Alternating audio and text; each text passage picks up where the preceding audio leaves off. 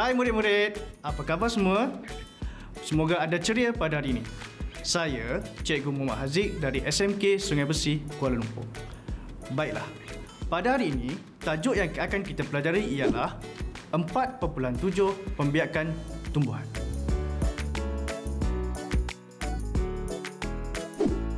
Sebelum kita belajar, mari kita perhatikan standard pembelajaran yang perlu anda kuasai. Pertama, berkomunikasi mengenai struktur dan fungsi bagi setiap bahagian bunga. Kedua, mewajarkan proses pendebungan. Pernahkah anda bersiar-siar di sekitar taman berdekatan halaman rumah anda? Anda akan lihat pelbagai jenis bunga yang berwarna-warni dan menarik mata anda. Ini memberikan satu suasana keindahan yang menenangkan jiwa anda. Tumbuhan berbunga agar dapat meneruskan kelangsungan spesiesnya. Hal ini kerana tumbuhan perlu membiak. Dan pembiakan ini dijalankan agar memastikan keturunan tumbuhan akan kekal dan tidak menjadi pupus. Murid-murid sekalian, tahukah anda bunga kebangsaan kita?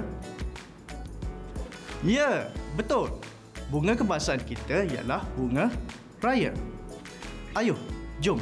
Mari kita perhatikan struktur pada bunga. Terdapat empat struktur umum pada bunga. Pertama, ranggi. Kedua, sepat. Ketiga, stamen. Dan keempat, pistil.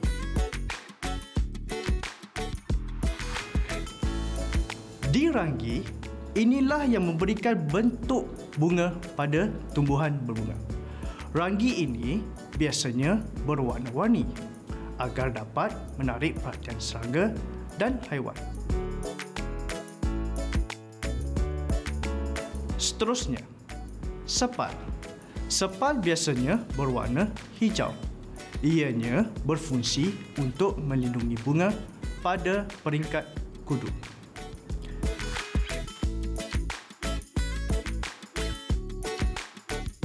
Ketiga, stamen.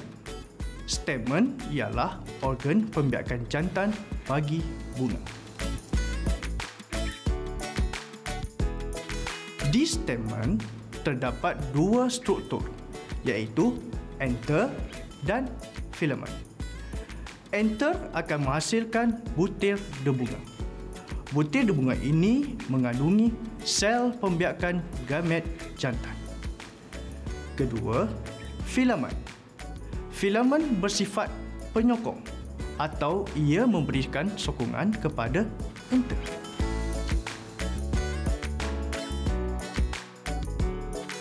Seterusnya, bagi organ pembiakan betina pula, kita kenali sebagai pistil. Terdapat empat struktur arm pada pistil. Pertama, stigma. Kedua, stil. Ketiga, ovari. Keempat, ovul. Stigma merupakan tempat menerima butir debunga yang dihasilkan di anther. Stil. Stil akan memegang stigma dan menghubungkannya dengan ovari.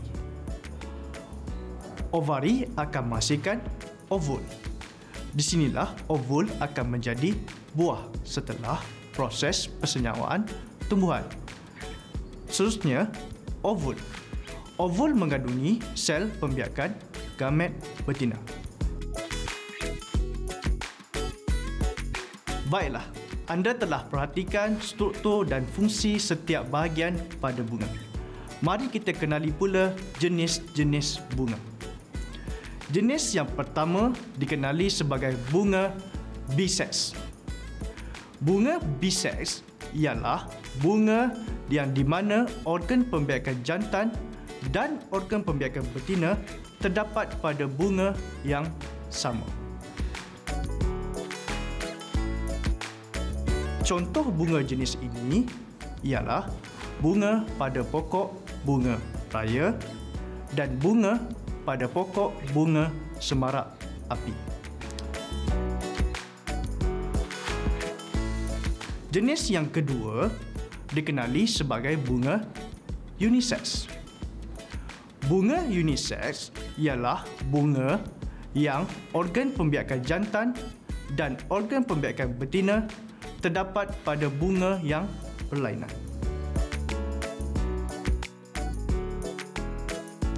Contoh bagi bunga jenis ini ialah bunga pada pokok betik dan bunga pada pokok jagung.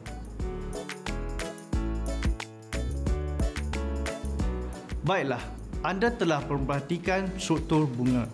Seterusnya, mari kita pelajari proses pendumbungan. Proses pendumbungan. Apakah itu proses pendumbungan? Pendumbungan merupakan proses di mana pemindahan butir debunga yang telah matang dari anther ke stigma bunga. Terdapat dua kaedah pendumbungan. Pertama, pendumbungan sendiri. Kedua, pendumbungan kacung. Pendumbungan sendiri. Pendumbungan sendiri berlaku apabila butir debunga dipindahkan dari satu anther kepada sama ada stigma pada bunga yang sama atau stigma pada bunga yang berlainan. Akan tetapi, kedua-duanya adalah pada pohon tumbuhan yang sama. Pendumbungan sendiri ini akan menghasilkan tumbuhan baru yang mempunyai ciri-ciri yang menyerupai tumbuhan induk. Akan tetapi, kaedah ini mempunyai satu kelemahan. Daya pertahanan terhadap penyakit bagi anak pokok adalah lebih rendah. Seterusnya, kaedah kedua bagi proses pendumbungan. Okey, kaedah kedua ialah kita kenali sebagai pendumbungan kacung. Pendumbungan kacung berlaku apabila butir debunga dipindahkan dari anther kepada stigma pada tumbuhan yang lain, yang pokok yang lain, tetapi spesiesnya adalah sama.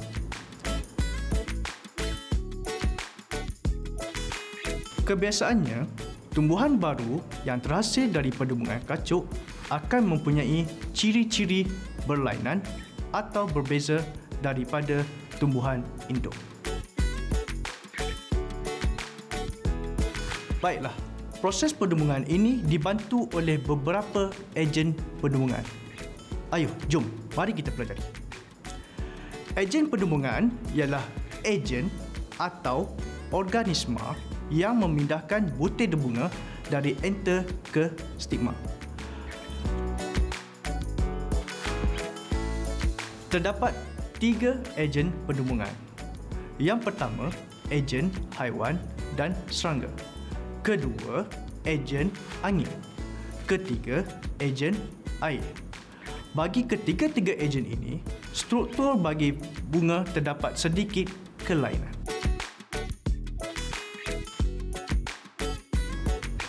Bagi ejen jenis yang pertama, ejen haiwan dan serangga, ranggi bunga biasaannya besar, berwarna-warni dan terang.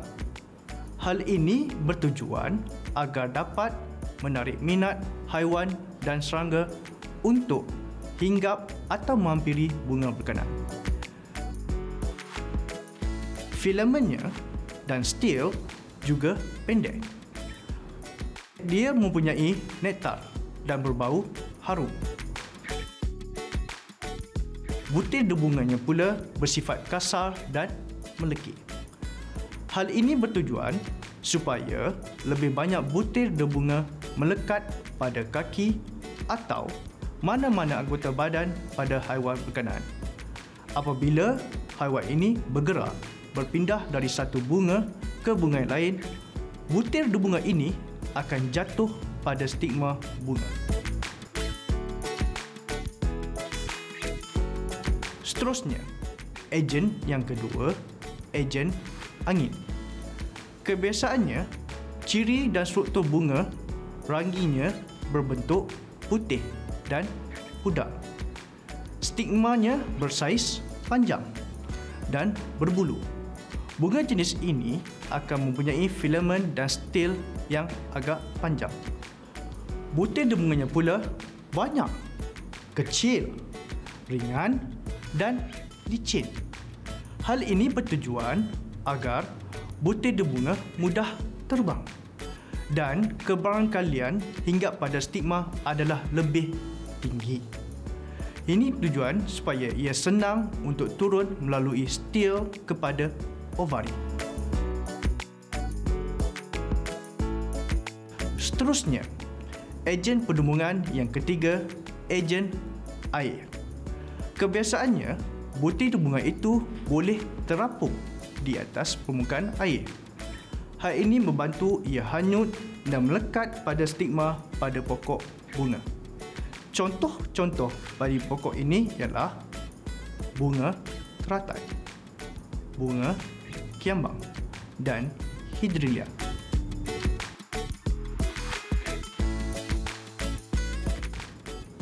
Soalan, tahukah anda ejen lain selain daripada tiga ejen yang saya sebutkan sebentar tadi?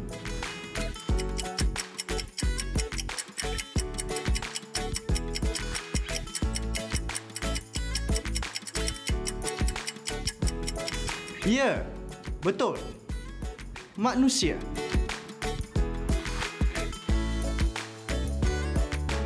Manusia juga merupakan ejen pendemungan. Manusia melakukan pendemungan bagi tujuan yang tertentu melalui kaedah kita kenali sebagai pendemungan,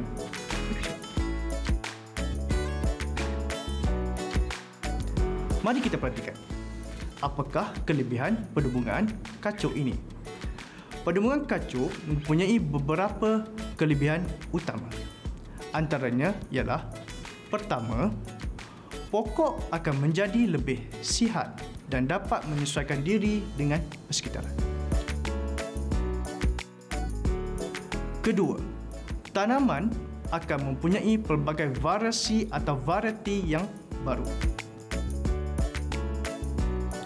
Ketiga, biji benih yang dihasilkan adalah lebih berkualiti. Keempat, pokok baru kebiasaannya mempunyai daya tahan yang tinggi terhadap rosak dan daripada serangan penyakit.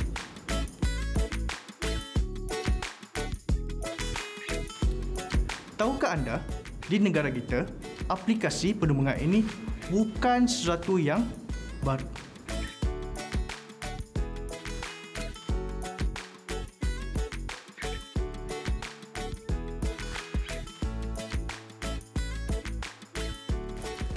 Baiklah, anda telah pelajari jenis-jenis pendemungan. Pendemungan yang telah anda ketahui sebentar tadi ialah pendemungan sendiri dan pendemungan kacau.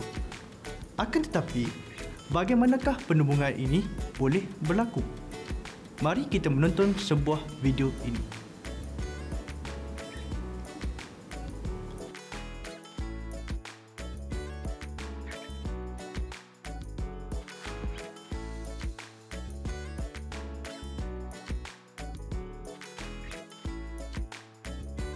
Saya mempunyai beberapa soalan daripada video yang telah anda tonton. Apakah yang telah anda perhatikan? Anda telah perhatikan seekor haiwan sedang terbang, bukan? Haiwan apakah yang kelihatan pada video berkenaan? Ya, rama-rama. Begitu cantik warna rama-rama berkenaan. Rasa-rasa anda, apakah yang rama-rama berkenaan sedang lakukan? Ya, betul. Anda telah perhatikan bahawa seekor rama-rama sedang terbang dari satu pokok bunga kepada satu pokok bunga yang lain. Agak-agak anda, mengapakah rama-rama ini terbang dari satu bunga ke bunga yang lain? Betul pandangan anda. Anda merasakan bahawa rama-rama ini sedang menyedut nektar dari bunga ini. Tahukah anda Ramai-ramai ini sebenarnya merupakan ejen terpenting kepada bunga berkenaan. Hal ini kerana rama-rama merupakan ejen pendubungan. Teknik ini telah kita gunakan untuk menghasilkan pelbagai tanaman yang baik dan berkualiti. Kuis. Apakah makanan ruji bagi rakyat negara kita? Ya, benar sekali. Nasi. Nasi dihasilkan daripada pokok padi. Di negara kita, pokok padi merupakan pokok terpenting bagi sumber makanan kita. Selain itu, apakah raja buah?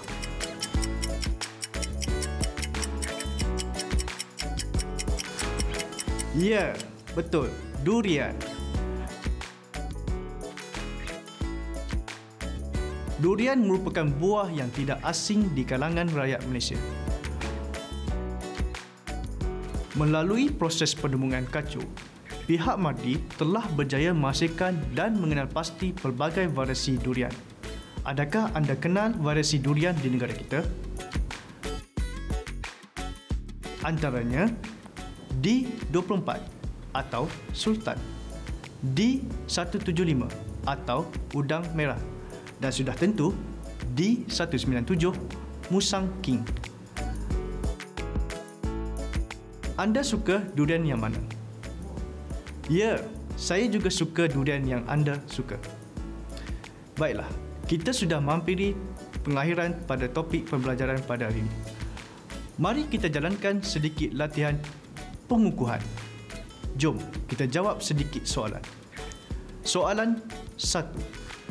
Berapakah struktur umum bagi bunga?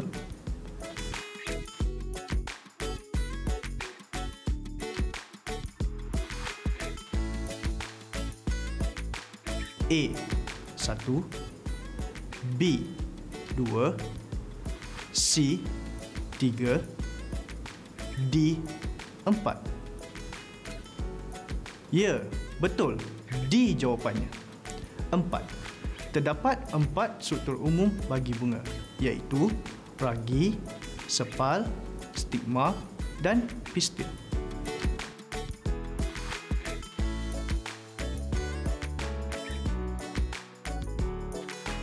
Soalan dua. Berapakah ejen bagi pendubungan?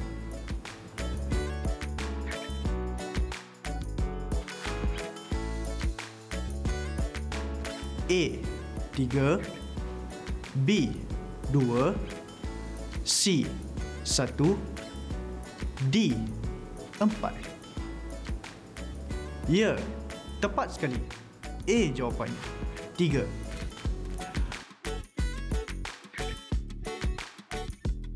Terdapat tiga jenis ejen pendubungan.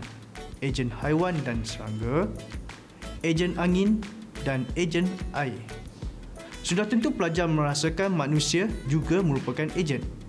Manusia walaupun merupakan ejen pendubungan, akan tetapi manusia bukanlah ejen pendubungan yang berlaku secara semula jadi.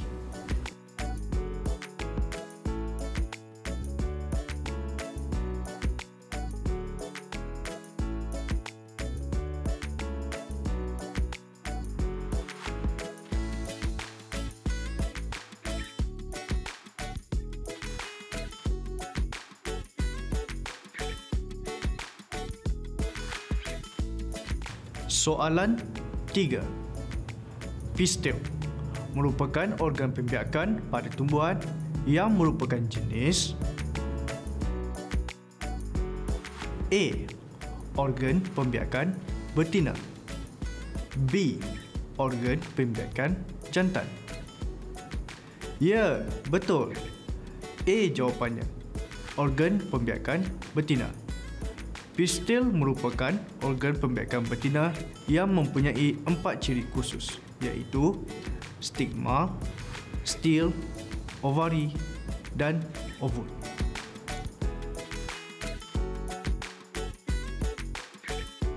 Soalan empat.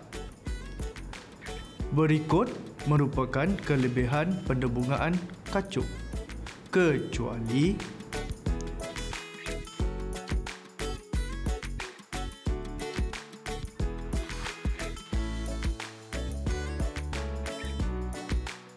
A.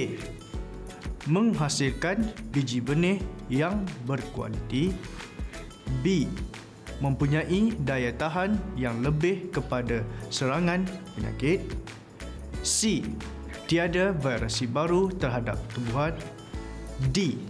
Pokok mudah menyesuaikan diri dengan persekitaran.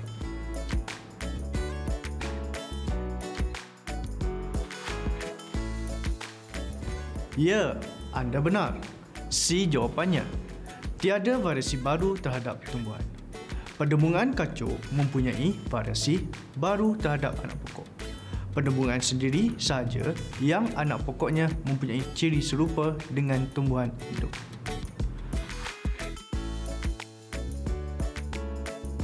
Soalan lima. Sila pilih pernyataan yang benar berdasarkan pernyataan berikut. Pertama, ranggi besar. Kedua, berwarna-warni. Ketiga, mempunyai nektar.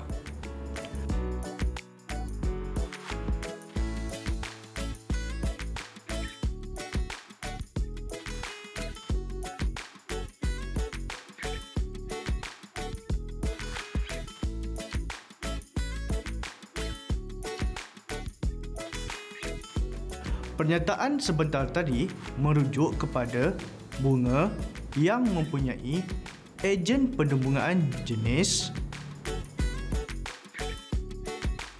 A. Ejen haiwan dan serangga. B. Ejen angin. C. Ejen air. D. Ejen manusia. Ya, benar jawapan anda. A jawapannya. Ranggi yang besar, berwarna-warni dan mempunyai nektar adalah bertujuan untuk menarik minat haiwan dan serangga untuk hinggap ke bunga berkenaan.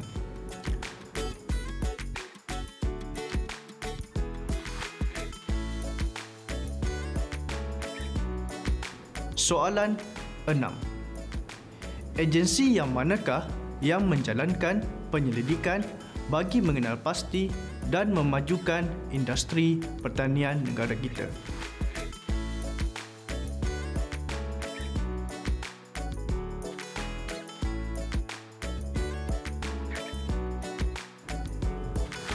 A.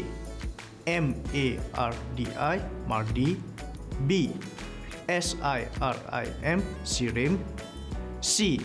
M A R A, Mara. D. F R I M, Frame. Ya, betul. A. M A R D I atau MARDI atau juga Malaysian Agricultural Research and Development Institute adalah agensi kerajaan yang terpenting bagi menjalankan penyelidikan dan memajukan industri pertanian di negara kita.